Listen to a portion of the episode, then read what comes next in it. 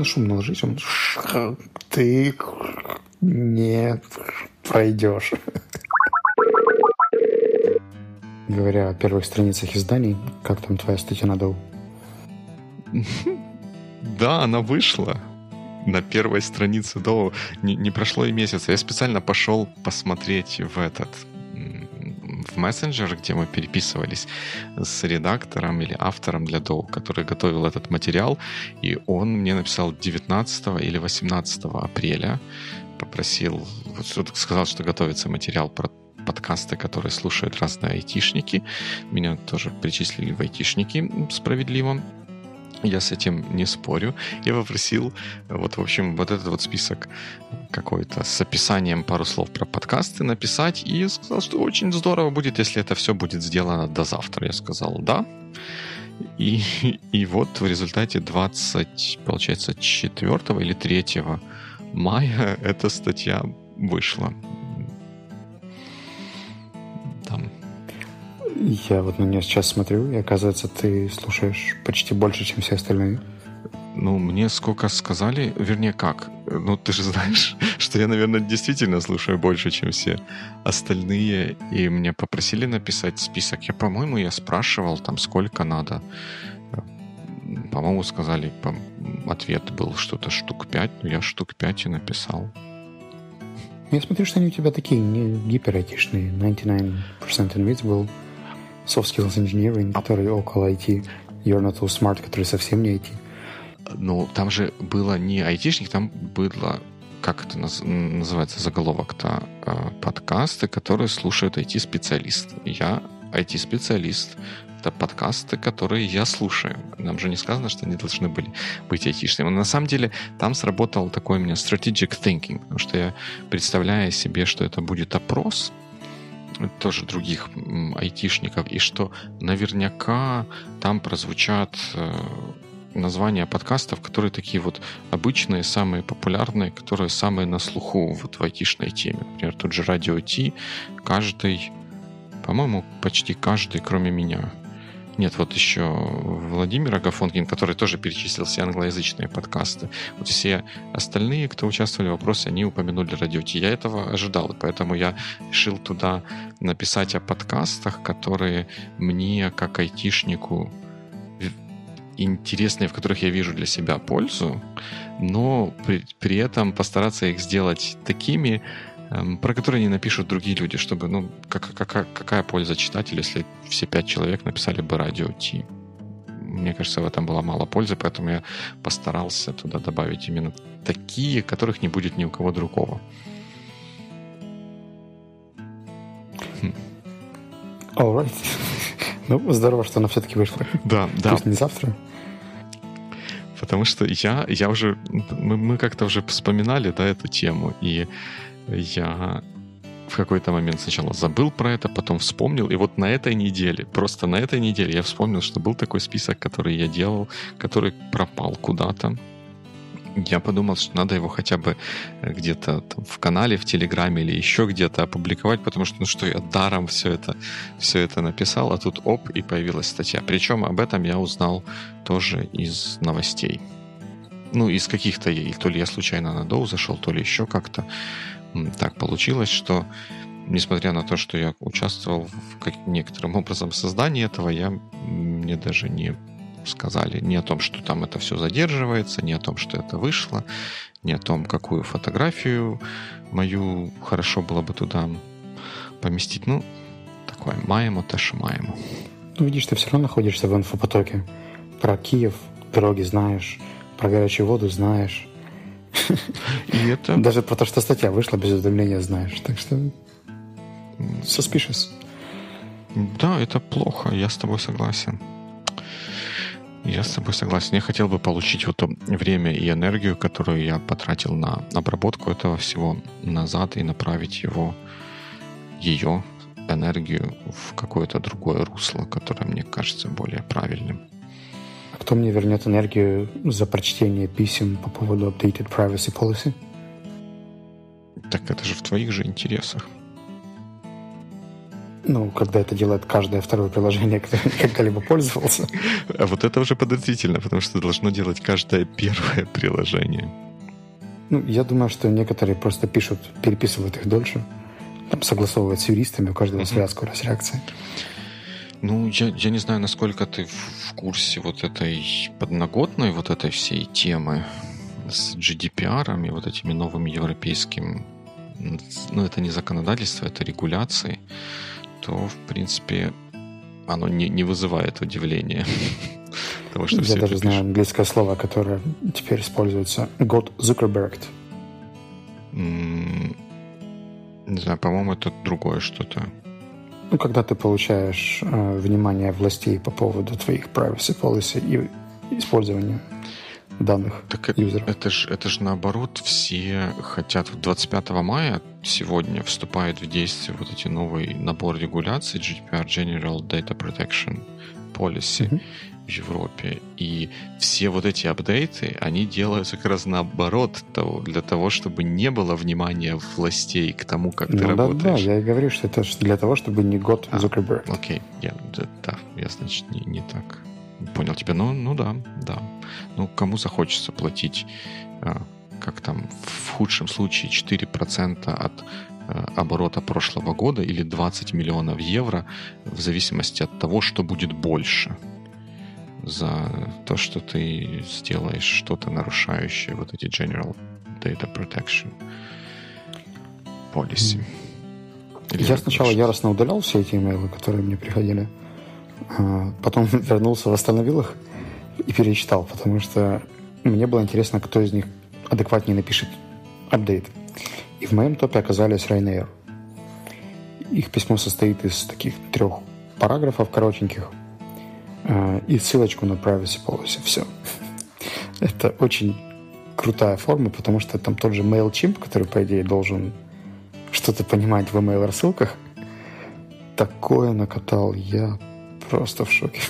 Ну, тут разные компании же еще по-разному этими регуляциями как бы регулируются.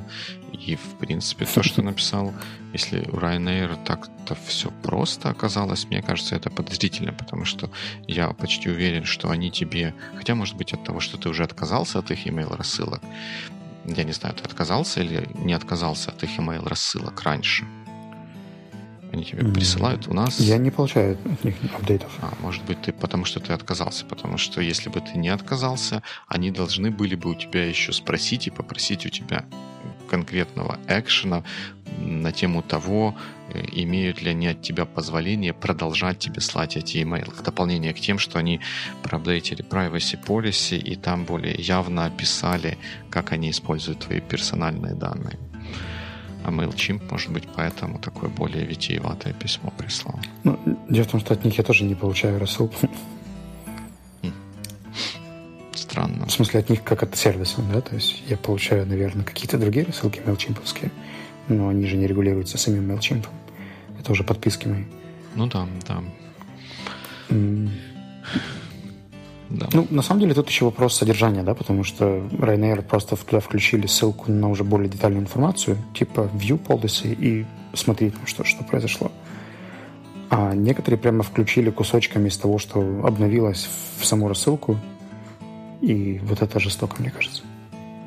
Да кто его знает, потому что если почитать вот этот regulation, я, кстати, его сегодня с утра еще раз перечитывал, не весь регуляшн, а какие-то моменты, которые хотел проверить.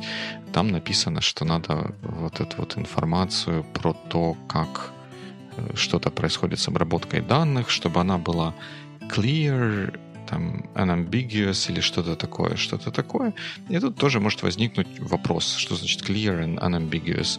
Вот MailChimp-овский email, где все в деталях расписано, он, наверное, больше соответствует clear and unambiguous в отношении того, как обрабатываются персональные данные. Рейнейровские. Вот там ссылка где-то есть, про это можно почитать. Может уже не попасть под clear and unambiguous. Who knows? Дело в том, что эти все newsletters, они же такие странные, не особо читаемые, как правило. Их люди проскролливают. Вот, например, HubSpot мне прислал имейл с четырьмя ссылками, из которых три — это одна и та же. Ну, чтобы ты точно прочитал. Это ж известный маркетинговый прием. Я же ничего в них не покупаю.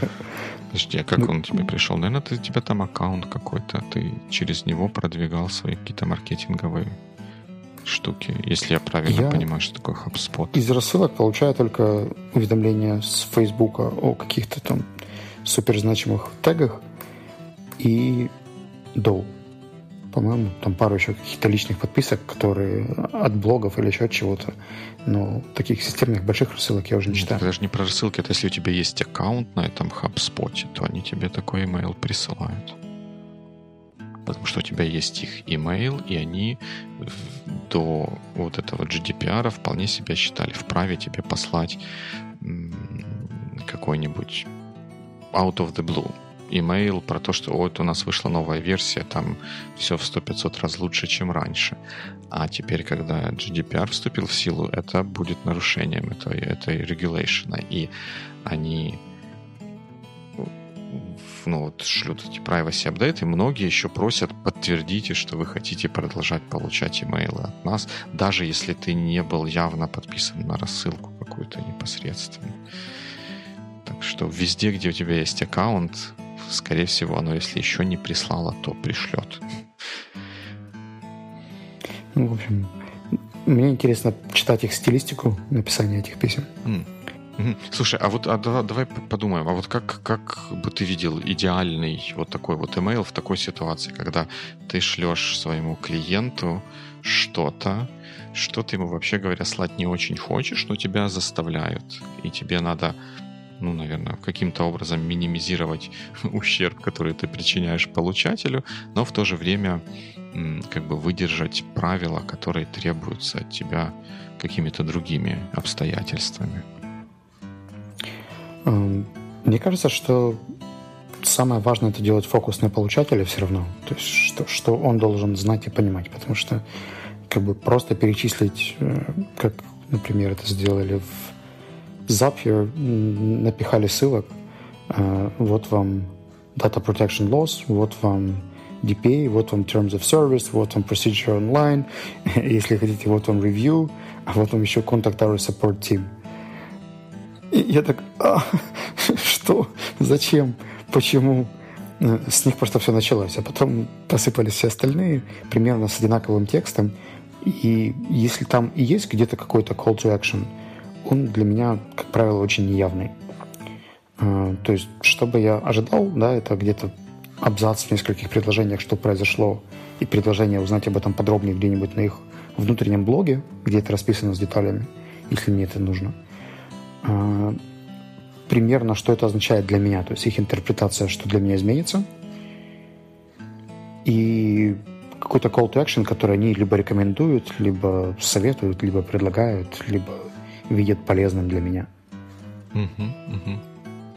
Получается. Ну и, собственно, как, как его сделать, если нужно. Да, и все. Да, если вот перевести это... Помнишь, мы когда-то давно уже обсуждали вот эту концепцию, ну или я рассказывал про концепцию вот этих гейткиперов, когда мы получаем какое-то сообщение откуда-то, вот тот месседж, который должен до нас дойти, он проходит через какое-то количество вот таких вот фильтров, и только пройдя через их все, он побуждает человека к действию. И тут вот то, то, что ты рассказал про структуру, оно совпадает с тем, что я бы про нее рассказал. Первое — это что должно быть, почему я получил этот имейл, да, вот, вот, почему вдруг. Потом, почему это важно, что это для меня значит, ответ на этот вопрос, и нужно ли мне что-то по этому поводу сделать. Как раз вот то, то о чем ты сказал. Нам, нам, нам надо пойти в консультанты по имейлам. Есть шанс. Я буквально вчера этим занимался во Львове. Ты, кстати, пос... согласен с моим ревью, которое я тебе отправлял? Скажем, я согласен с тем, что ты его отправил, но я, к сожалению, его еще не изучил.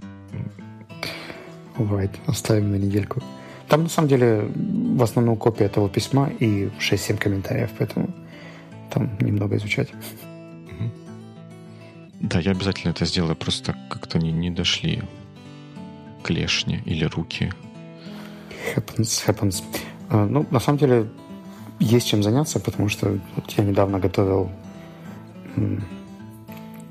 один запрос для компании, которая попросила научить своих лидов и менеджеров доносить плохие новости до пи о и заказчика.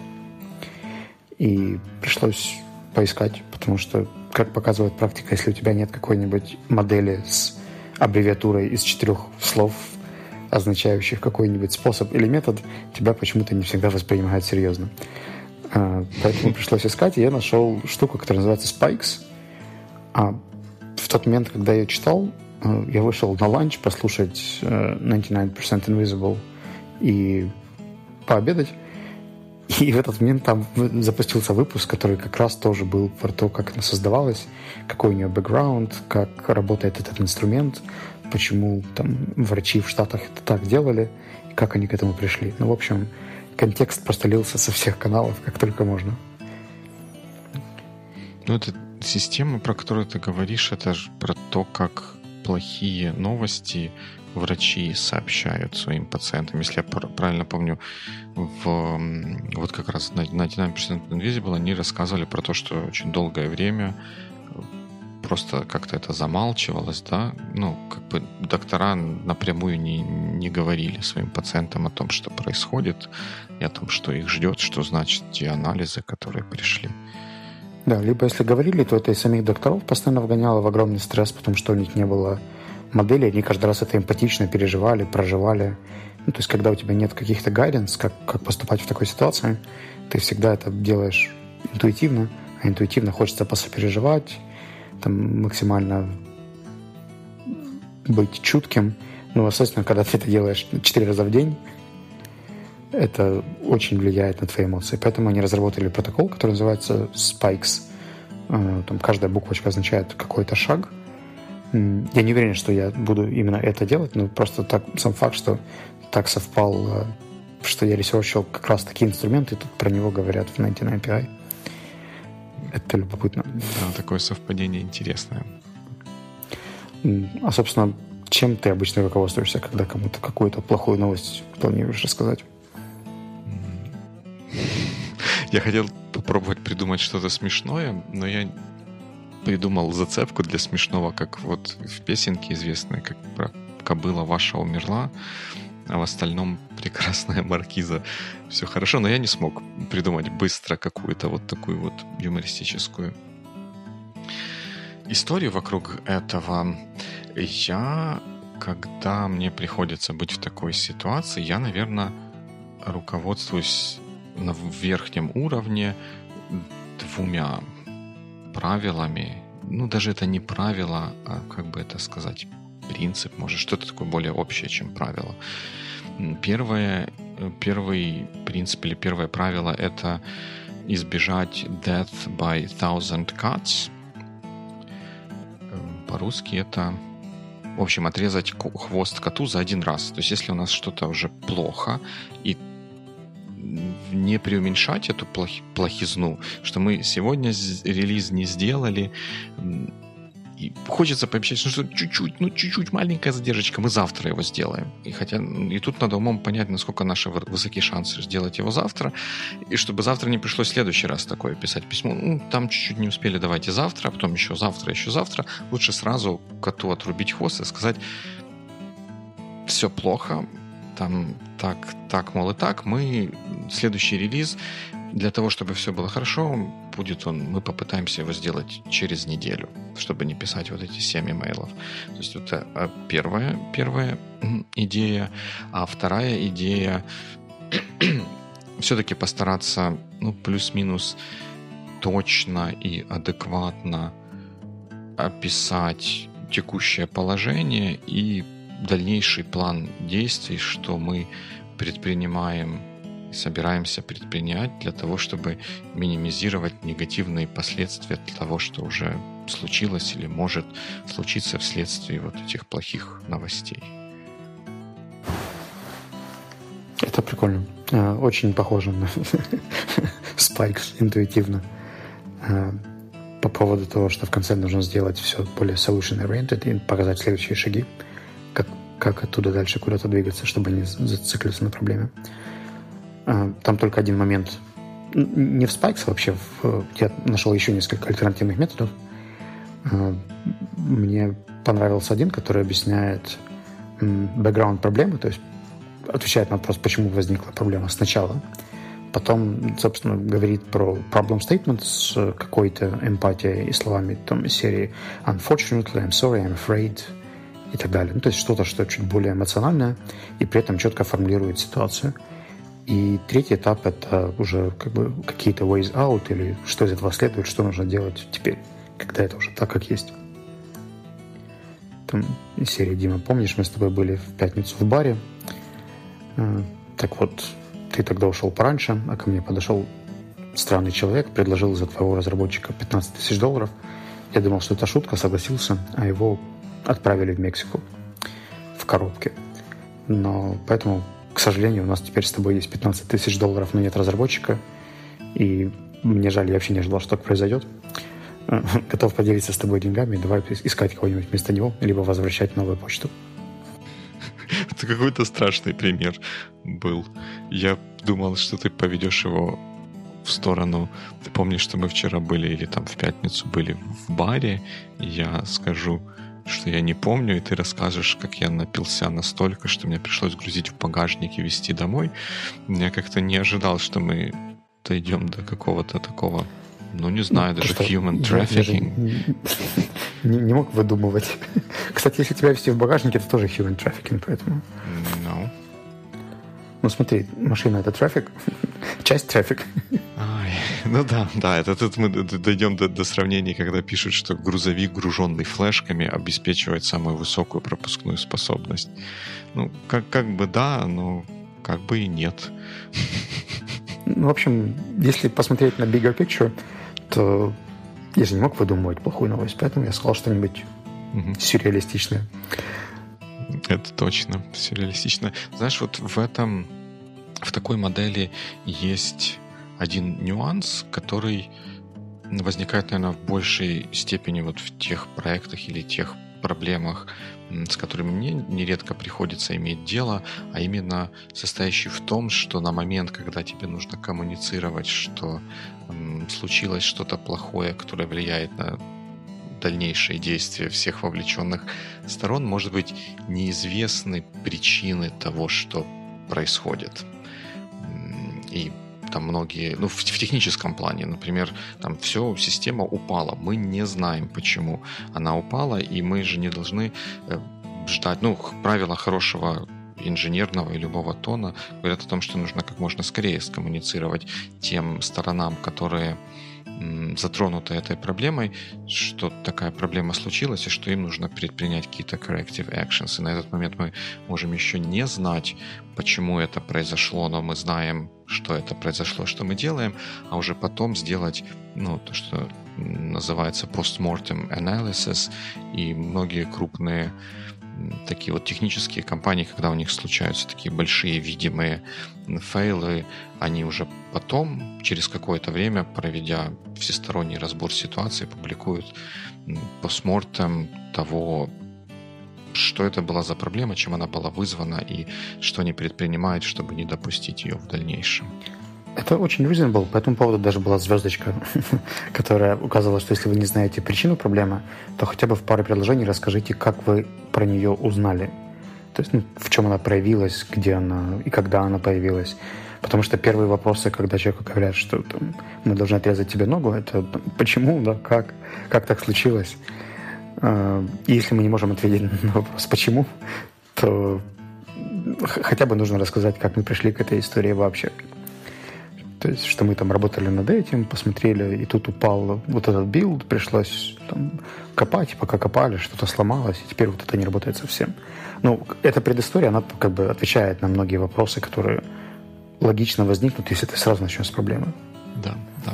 И знаешь, мне кажется, что вот в сообщении еще вот таких вот плохих новостей и в использовании каких бы то ни было фреймворков, когда вот есть разные части, которые, про которые вот мы сейчас говорили, есть важная составляющая в том, что это должно быть цельное сообщение, что нельзя, это, по-моему, очень неправильно, например, вот делать такое сообщение в чате, написать там, уважаемые коллеги, у меня есть для вас плохая новость. Потом тебе позвонили по телефону, ты отвлекся, и десять людей, наблюдая, у меня есть для вас плохая новость, себе нафантазировали такого, что они целый день уже не смогут потом продуктивно работать. Что это все должно быть одним сообщением, даже если там есть слова «у меня есть для вас плохая новость», вот тут это плохая новость, и вот тут выводы или действия, которые нужно предпринять.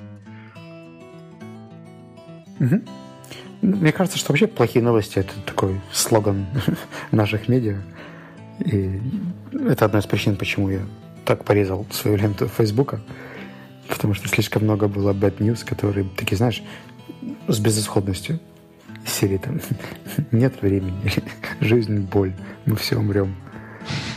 Я, я в какой-то момент подумывал о том, чтобы про Facebook, вернее, как придумал такой, как мне казалось, и, может быть, сейчас немножко кажется умный, умный или занятный каламбур про Facebook, потому что типа такое определение Фейсбука. Facebook — это книга жалоб без предложений. Ну, кстати, вот с тех пор, как я начал фильтровать, э- и у меня там есть этот список из сорока человек, которые, я считаю, он намного легче и, и светлее воспринимается. Там есть даже какие-то good news. В последнее время там стали друг друга хвалить. Хотя мне кажется, что, знаешь, каких-то позитивных референсов все равно в разы меньше, даже при какой-то фильтрации. Ну да, Facebook, как, какой-то у него есть налет непонятный. Понятный какой-то. И это, кстати, даже плохую роль играет еще и вот в каком аспекте. Вот этот челлендж, ай ти си челлендж, вот этот, этот околокоучинговый, в котором я сейчас принимаю участие, он организован так, что есть закрытая группа в Фейсбуке, где все вот это вот действо происходит. И даже когда я понимаю, что мне нужно зайти, там выделено время, чтобы зайти посмотреть туда, что там, кто написал, может быть, какие-то новые задания появились.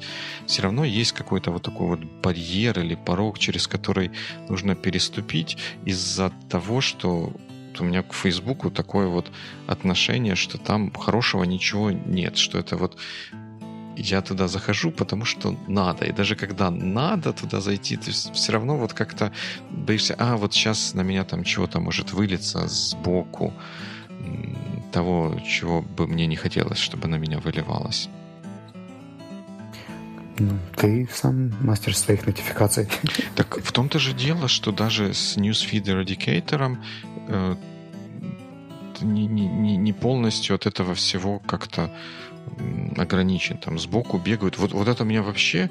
Э, раздражает дичайше сейчас. Если мне все-таки приходится зайти в Facebook, там справа есть колоночка, где всякие виджеты находятся, там активные пользователи, еще что-то, и там есть зачем-то, вот, вот зачем, там есть виджет, который показывает какие-то игры, в которые то ли мои вот эти френды играют, то ли еще что-то там такое.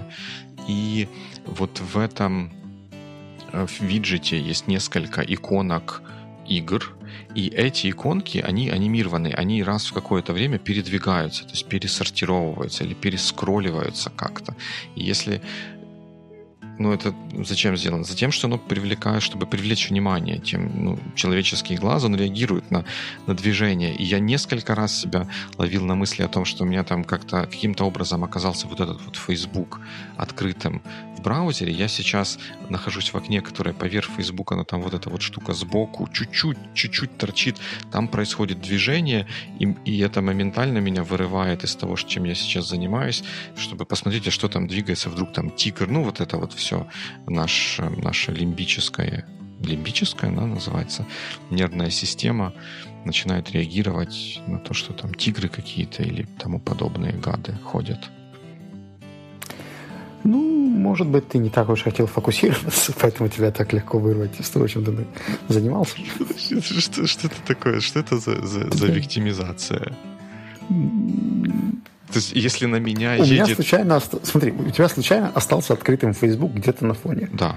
Это уже означает, что ты подсознательно его не закрыл и не замьютил.